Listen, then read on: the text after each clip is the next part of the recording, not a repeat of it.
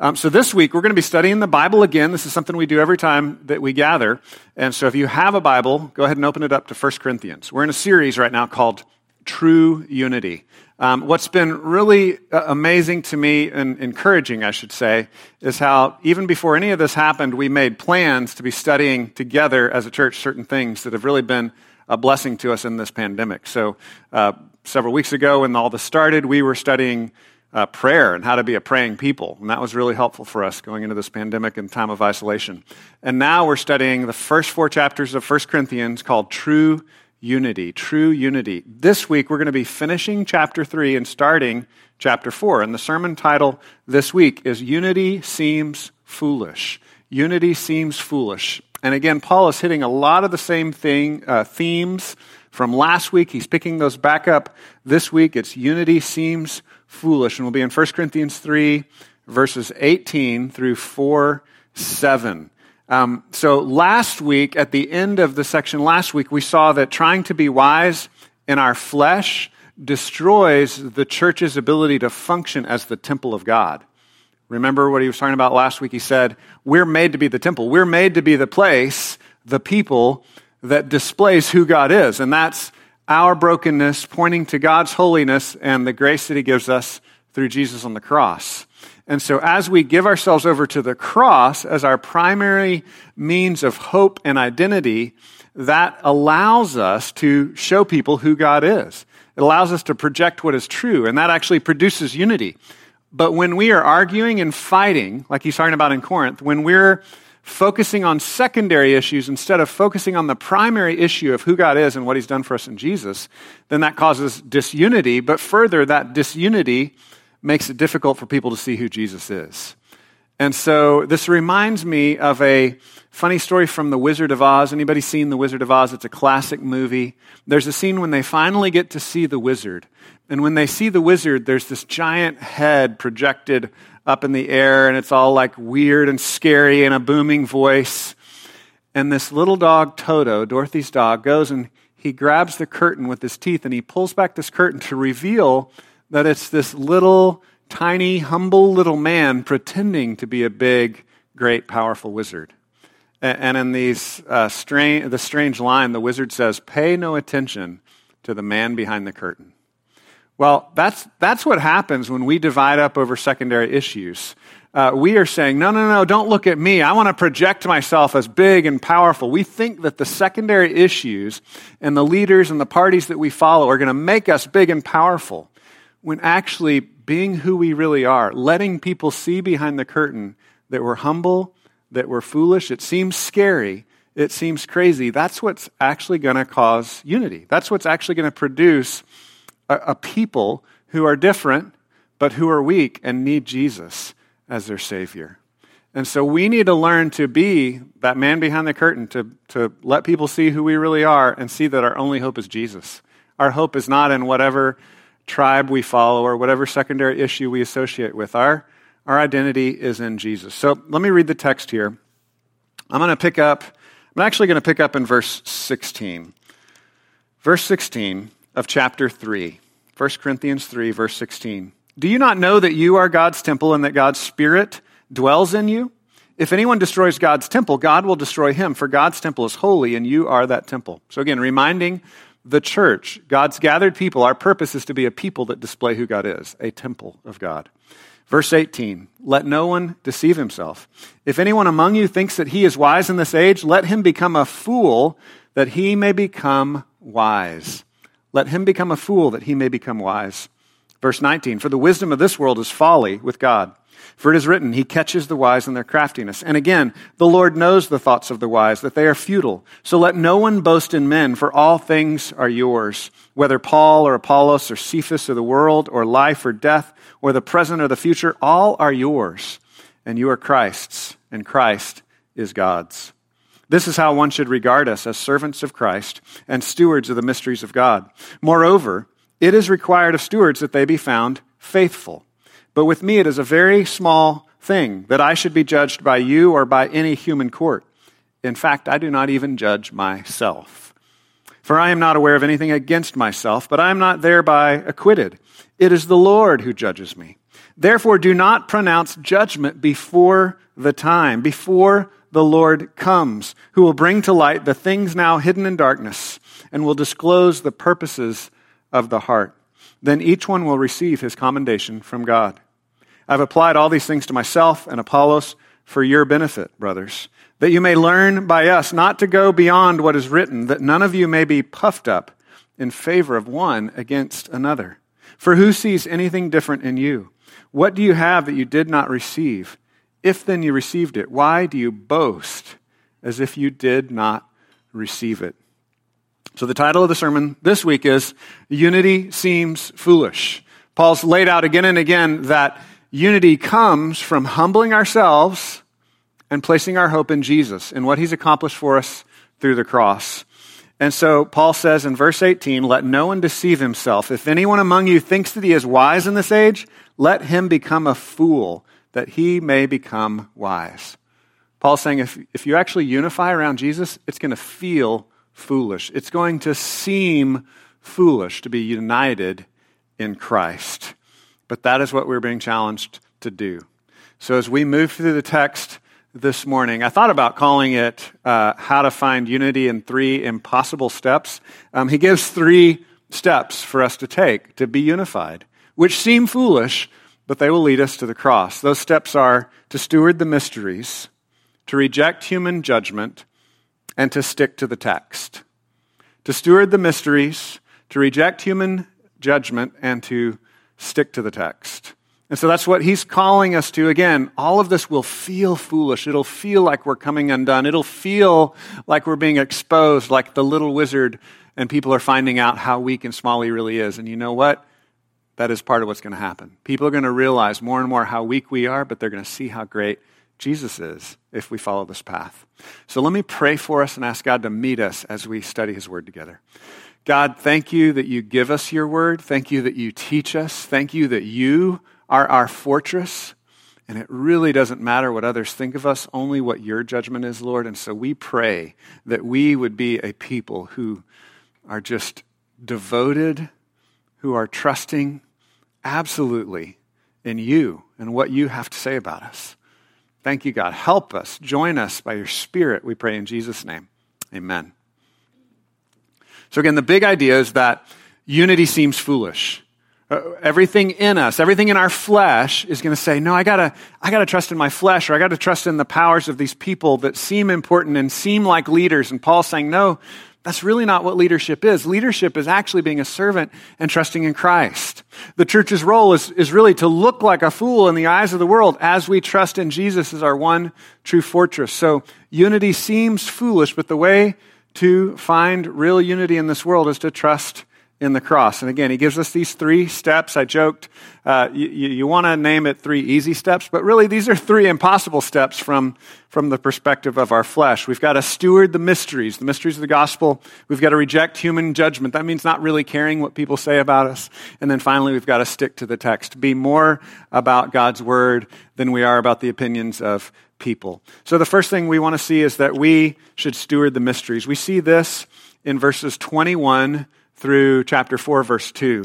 So look again at this section. And when I say steward the mysteries, this means a steward is someone who care is a caretaker. A steward is someone who's like taking care of somebody else's stuff, right? Like you're house sitting at someone's house, that means you're taking care of their house, but it's not really your house. And that's how we have to see ourselves with the gospel. This is the gospel, the good news of Jesus, the cross.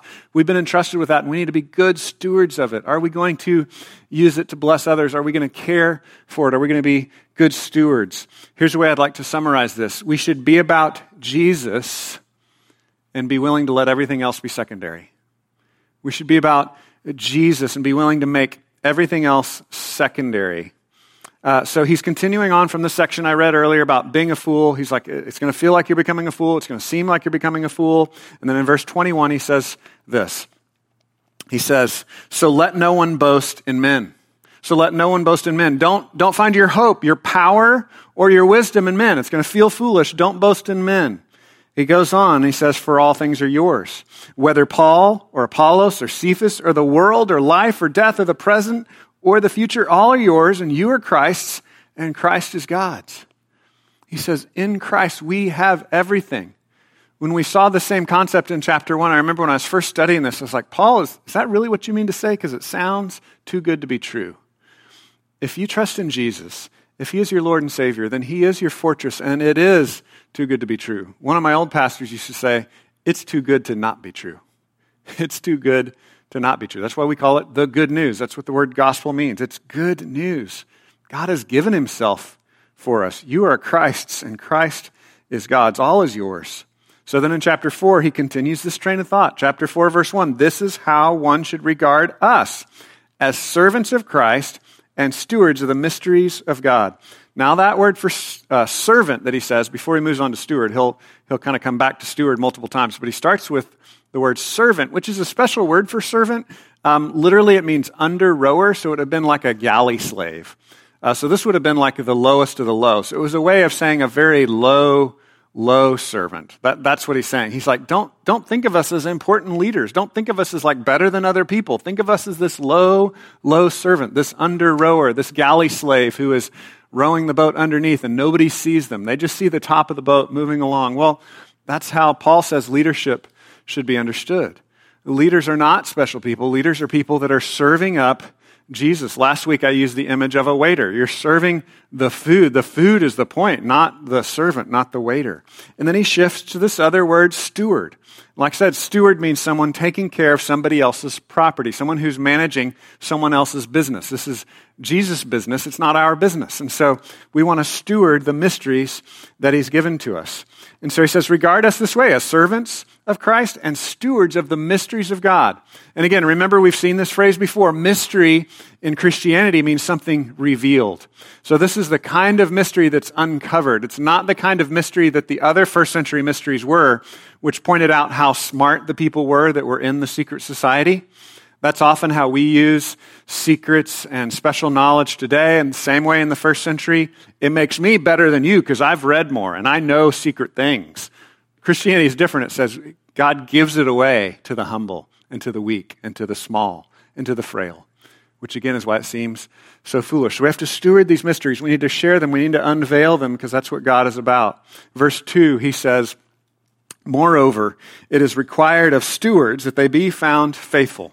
That's the whole point of a steward, is to be faithful, is to continue to take good care of the mysteries, this good news, this secret unfolded in Jesus that we've been entrusted with. Verse 3 But with me it is a very small thing. Well, I'm going to stop. We're not going to do verse 3 yet. So it's required of stewards that they be found faithful. How do you see your relationship to the truth of the gospel? Is the truth of the gospel, well, let me say it this way um, it's my job to preach at the church and to teach the Bible. That's a role that I get to have. But is it just my job to be a steward of the truth? Or is it the church's job to be the stewards of the church and the stewards of the truth? Is it every member of Christ's job to, to hold out the mysteries, to be stewards of the good news of Jesus? Paul is arguing here from himself as an official leader to the rest of the church body. He's saying, Look at me. I am the leader. Everybody knows I'm the leader, and I'm just a servant. That means all of you are servants. Do you see his logic here? He's not saying leaders don't exist. He's just arguing from the obvious leader to everybody else being a leader. Last week we talked about how really everyone is supposed to be a leader in the body of Christ. We're all priests in the body of Christ. We're all representing God to other people. And so it's not just the leaders, but Paul makes the argument from the leaders who says, See, even the leader is just a steward. Even a leader is the waiter serving up the food. So that means the whole church is just a steward. The whole church are just servants serving up the food. We, we used the image last week of a waiter. I Googled uh, chefs. So I think we have a picture of a chef you can throw up there. It's, I'm not seeing on the screen anything. Is anything showing? It's good? Okay. I just wanted to make sure stuff was showing because it's going to like keep running in my brain. Okay, they have it. Y'all have it at home, but I can't see it. Okay. Just wanted to make sure. I couldn't stop thinking about it. Well, I was Googling chefs and waiters, and I found uh, this uh, chef named Eduardo Jordan. He's like an award winning chef. Um, and I started actually reading his story. It was really interesting. Um, he's a southern black chef, but he trained in a European cooking school. So his first restaurant, he was all about the fine European cuisine. And he kind of established himself being known for European cuisine and being known for fine food. And he said he didn't want to get pigeonholed as a southern black chef, right? Because that's where he grew up. So he kind of rejected his heritage and was serving up this other fine cuisine. But over time, as he became established and became known for great food, then he was able to make this shift and say now he, he serves a lot of traditional southern black cuisine. He serves European cuisine. He, he serves all kinds of cuisine because he's not really about any particular place or type of food or type of cuisine. He's about good food. That's the bottom line. He's about stewarding good things. He's about giving good things to his customers. He wants to give them the food. And so he's, over time, it's become less and less about his own identity and more and more about what is best for the people out there. Here's the beautiful thing. When we are, and I don't even know if he's a believer, but when we are solid in our identity in Christ, we can be like Paul, who will say in chapter 9, I can be like my own heritage when that blesses people, and I can be like someone else's heritage when that blesses people. When it comes to secondary issues of culture and style, the church is free to be just about anything because ultimately we're about Jesus. And the culture and the style and the heritage doesn't define us. And so it's this incredible freedom where we can actually enjoy the heritage that we came from and we can enjoy someone else's heritage also. So he's saying, make your primary identity in the gospel, in who Jesus is. And then the secondary issues are less of a big deal. So be about Jesus and then be willing to be wrong about secondary issues. Be about Jesus and everything else will be secondary. But if you're really about Jesus, then it gives you a freedom to even be wrong on things, right? Here's the thing I've been frustrated about with the whole uh, coronavirus thing, and this is just the larger kind of polarization of our culture right now. I feel like, I may be wrong, but I feel like, and this is probably because this is sinful tendency in my own heart, I feel like a lot of people are really, really worried that there's going to be a, an unmasking later on or a, uh, you know, digging up of more truth later on, and we're going to be found out that we've done the wrong thing. oh no, we made a mistake. You know what? If, if we're safe in Christ, that's okay. We can make the best decisions we know how to make today, and later on, if we figure out we were wrong, okay, we were wrong. We're going to do the best we can, try to love our neighbors, try to serve our Savior, because our identity is found in Christ. So be about Jesus ultimately. Steward the mystery of this God who is for you, the mystery of this gospel. Steward that gospel and make that your primary identity and the primary food that you're serving up to others. And then it gives you a great freedom to be uh, less concerned about other issues and possibly even wrong about other issues. Uh, Francis Schaeffer had a great uh, outlook on just our humility as stewards of the mysteries of the gospel, as stewards of, of God's sovereignty and his greatness over it. Um, Jerram Barrs was a lecturer that I had in seminary, and he was a friend of Francis Schaeffer's. And Barrs said this about Schaeffer Francis Schaeffer would say that we each have to bow to God three times. So, as stewards of the mysteries of God, the way we actually live that out is we're actually bowing to God. We're saying, God, it's, it's you. I'm a steward of what of what you're doing. I'm not a steward of my own self or my own heritage. I'm a steward of, of you, God, and this message that you've given me. Schaeffer said we bow in three ways. We have to bow first as a creature. For though we bear the glory of the divine image, we're also totally dependent for life and breath and everything on our Creator. Secondly, we have to bow as a sinner.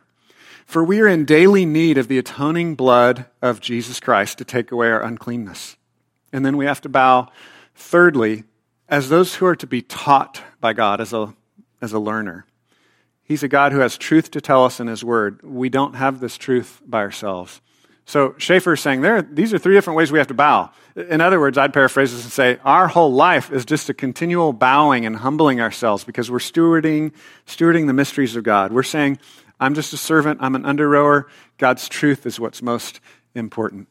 So as creatures, we, we bow and pray at meals and at birthdays and at hospitals and when our friends are sick, saying, God, we're just creatures. We, we can't even survive without you. We thank you for providing for us and taking care of our needs. Um, in the, the Lord's Prayer, this would be the line Give us our daily bread. And then, secondly, as sinners, we bow in confession and in worship. Forgive us our trespasses as we forgive others, Lord. We, we bow before God as a God who forgives us. We're stewards of the mysteries of forgiveness through the cross, that Jesus took our sin on the cross and gives us his resurrection life. And then finally, we bow as learners. We bow as learners. Lord, lead us not into temptation. We, we bow by saying, Lord, you guide me, you instruct me through your word. We bow in Bible reading, we bow in prayers for wisdom, prayers for guidance prayers for every decision that we make. So Schaeffer would say we bow in these three ways as creatures, as sinners, and as learners. This is a practical application of, of stewarding the mysteries of God, saying, you know what, it's not about my wisdom, it's about God. I'm a servant, He is God, so I'm always humbling myself before Him. So the next thing that I want us to see is that unity in the cross seems foolish, yet we can begin to find that unity as we reject human judgment. So the second point is rejecting human judgment. Um, Tim Keller talks about this in a book that we did a couple of years ago together as a church called The Freedom of Self Forgetfulness. It's a really small book. Encourage you to, to order it, or I think you can get an audible version of it. It's not very long, but it's on this section of Scripture. And he talks a lot about this idea of rejecting human judgment. In verse 3, he says, But with me it is a very small thing that I should be judged by you or by any human court. In fact, I do not even judge myself. I love that verse. With me, it's a very small thing that I should be judged by you or by any human court. In fact, I don't even judge myself. He's not the kind of person that says, I don't care what you say because I like myself and I have good self esteem. He's not saying that. He's saying, I don't even judge myself. I depend only on the judgment of God. So, verse 4, he says, For I am not aware of anything against myself but I'm not thereby acquitted, right? Just because I have a clean conscience doesn't actually make me holy before God. Verse 5, uh, excuse me, it is the Lord who judges me. So if I don't know anything against me, that doesn't mean I'm actually acquitted, for it is the Lord who judges me. Verse 5, therefore do not pronounce judgment before the time, before the Lord comes, who will bring to light the things now hidden in darkness and will disclose the purposes of the heart then each one will receive his commendation from God. And so there's a sense that Paul is referencing that we have a settled judgment now. It's given to us in the cross. So it's the Lord who judges me, and he's judged Jesus. So I'm placing my faith now in what he's accomplished through the cross, that Jesus really has taken away my sin, and that Jesus really has given me his resurrection life. And that frees me to not worry about other judgments. And then he says, in the end, there will be an ultimate judgment where that is either confirmed or denied, when the hearts will be revealed, when we'll see who's just faking it and actually trusting in themselves and, and who's actually trusting Jesus. So Paul is saying we should reject human judgment, we should only care about God's judgment. And the gospel, the good news, is that you can look at Jesus on the cross and you can say, That's God's judgment for me. Jesus was judged in my place. And that frees us to, again, neither be caught in cycles of shame or positive self esteem where we're too worried about what other people think. My wife and I watched a judgment movie this week called Just Mercy. It was a great movie, and spoiler alert, I'm going to spoil the ending for you. Walter McMillan started to feel guilty the longer he was on death row. He was wrongly accused for murdering someone he did not murder. He was on death row. He was about to be executed. And he expressed in the movie, Jamie Foxx uh, played him. I think I grabbed a picture of Jamie Foxx too. Um, he, uh, he said, he started to feel guilty, you right? Like he started to doubt himself even, knowing that everybody else thought he was guilty. There's this thing that we fall into as people. Even if we know it's not true, we start to believe what other people say about us. And he's expressing that. And then there was this moment, again, spoiler alert, this moment where the charges were dropped, where he was declared acquitted, innocent, whatever the technical term is in, in that story, but it was cleared, it was shown for all to see that he wasn't the murderer, that they didn't really have evidence against him. Well, we have that in the gospel. We actually are guilty, but we're acquitted because Jesus takes the judgment for us. And so then we can have the same freedom that Paul describes here, where we, we don't actually care that much what people think. And it's not a selfish, I don't care because I'm better than them, right? It's not that kind of I don't care. It's a, I care so much about what Jesus says that that frees me. And so Keller says this in his book, The Freedom of Self Forgetfulness.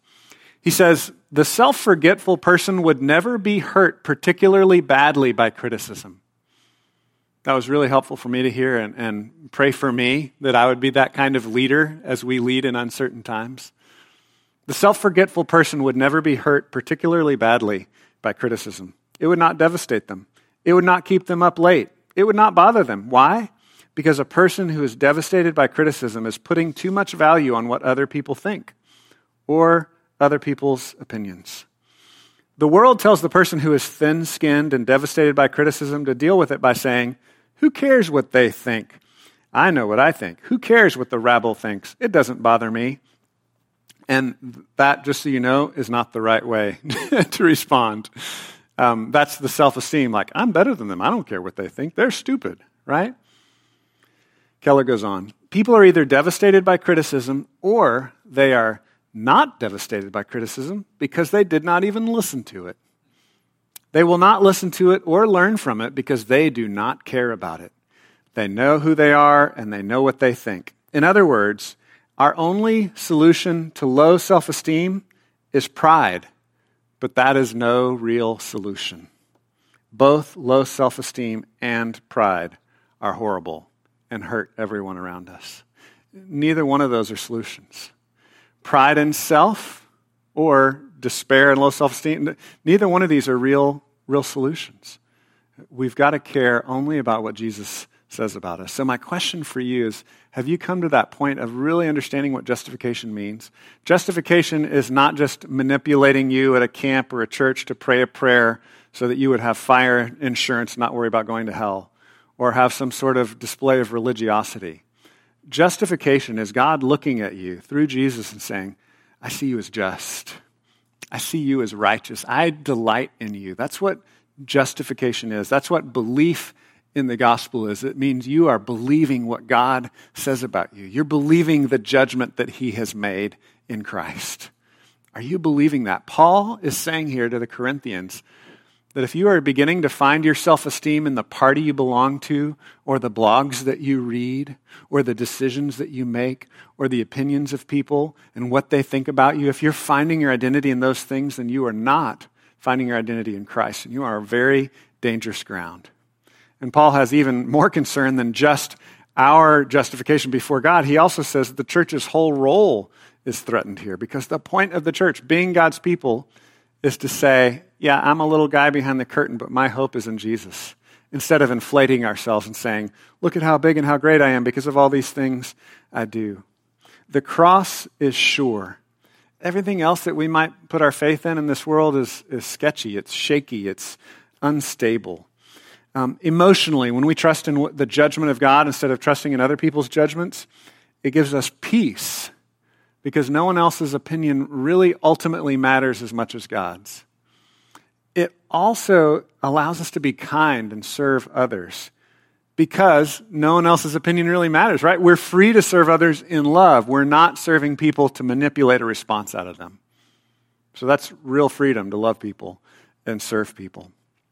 The current crisis is complicated. The current pandemic issue is complicated. And my opinion on all this is everybody is a little bit wrong. That's why we really need to trust in Jesus. Because none of us can, can make it by how right we are. None of us are going to figure it out and solve the problem on our own. That's why we need Jesus. And if we're, if we're really confident of what he says about us, then that's going to free us to, to take risks and take steps and do what we can do, serve others, to love our neighbors. Even though other people might think we're doing the wrong thing, we're just going to try to obey God, obey our leaders, and glorify him. We are right in Christ, not in how smartly we align with the right tribe or political opinion.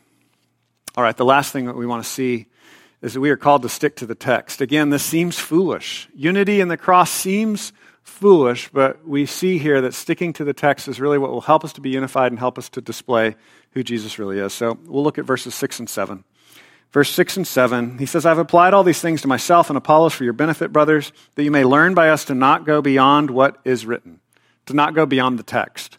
So he says, I'm, I'm taking my life and I'm taking Apollos' life, your two beloved leaders, and I'm saying, look at our lives. We're really just stewards. We're not special. You don't get an identity by being close to us. You get your identity by the judgment of God. And he says, so I'm taking our, our lives as examples, and I'm saying, don't go beyond what is written. Don't go beyond the text, the word, the scriptures, the good news of Christ. He says, don't go beyond what is written, that none of you may be puffed up in favor of one against another. That none of you may be puffed up in favor of one against another. For who sees anything different in you? What do you have that you did not receive? If then you received it, why do you boast as if you did not receive it? So Paul's saying, when you boast as if you didn't receive it, but you grabbed it by aligning with the right leader or opinion or policy or tribe, you're placing your stock and your identity in, in your flesh, in what you can do or what someone else can do for you. And he's saying that leads to you being puffed up. He uses this word puffed up that would have been the same word. It was like a medical term for uh, like your belly being puffed up if someone was dying or something. You know, like it was a, a, grotesque term. In our world, I think the easiest, simplest way to understand it is a, a balloon. Have you ever blown up a balloon and then it explodes because you blew it up too big? Bigger than the balloon wanted to become, right? The balloon couldn't handle it. It wasn't strong enough for that kind of puffing. Um, I grabbed a picture of a water balloon smashing on someone's face. Have you ever been smashed? by a water balloon. It's a demonstration of something breaking apart. It's a demonstration of something falling apart, not being what it's supposed to be. And, and that's what we do when we imitate the wizard in The Wizard of Oz, and we're hiding behind a curtain and we're projecting a puffed up image saying, Look at how great I am. Look at what I associate with. Look at what I say. Look at what I do. Paul's saying, No, just stick to the text. Just stick to what God has written. Stick to what God has said. And so, as a church, we're always going to be that kind of church. Um, a, a, question for you, as many of the members of our church, we, we move regularly to different places all over the country. As you look for a church, look for a church that lifts up Jesus and sticks to the text. Instead of just a pastor's random ideas about Jesus, what does the word say to us about Jesus? I think a good diagnostic for churches, too, as we're in this weird time where everybody's fighting about everything, and Paul's talking about division here. Uh, one good check is that if, if we're a healthy church that's sticking to the text, I think we will be simultaneously accused of being overly gracious and overly law abiding, right? I think, and, and this has happened to us, so I'm encouraged by it. I think as we are accused from both sides of being overly generous and joyful and gracious and free, and we're also accused of being overly strict and rigid and obedient, if you're getting attacked from both sides, chances are that's because you're sticking to the actual text. You're not just aligning with one of those camps. Because if all the accusations come on one side, chances are you've just aligned with a camp. But we're going to try to stick to the text. In our own lives, how can we apply this? Well, I think a way for us to think about this, uh, to maybe diagnose, am I sticking to the text and what the text says, is by looking at times when we break commandments, right? Times when we hurt people or lie or murder or steal or cheat or lust or covet. When you're breaking commandments, that's a good sign that you're not really sticking to the text and what God has to say about you. But you're falling for some other false power. You're falling for the pleasures of some false Savior, false God, instead of what God says about you the way Martin Luther used to say it is whenever we violate or break one of the Ten Commandments, it's because we've broken the first one first. The first one says, Have no other gods. Only the true God loves us and shows us grace in Jesus. If we have some other God, they're going to make us a slave and we're going to end up breaking other commandments. Another one is just unwanted emotional outbursts. Do you, do you find a particular emotion just breaking out in your life? Whether it be sadness, depression, anger, ambivalence, being stoic? What are the emotions that you're, yes, stoic is an emotion. What are the emotions that you express, right? Being numb is an emotion. It's saying, I can't handle emotions. Being super sad is an emotion. Being super angry is an emotion. What are the emotions that you're expressing? And those are like little strings that connect back to your heart where you might be walking away from the text, where you may not be sticking to the text and the justification and the forgiveness and the love that we have only in Jesus and only through his cross. It, it seems foolish to trust in the cross and cross alone, but that's the only thing that will really unite us. And that's the only thing that will enable us as God's people to show who Jesus really is.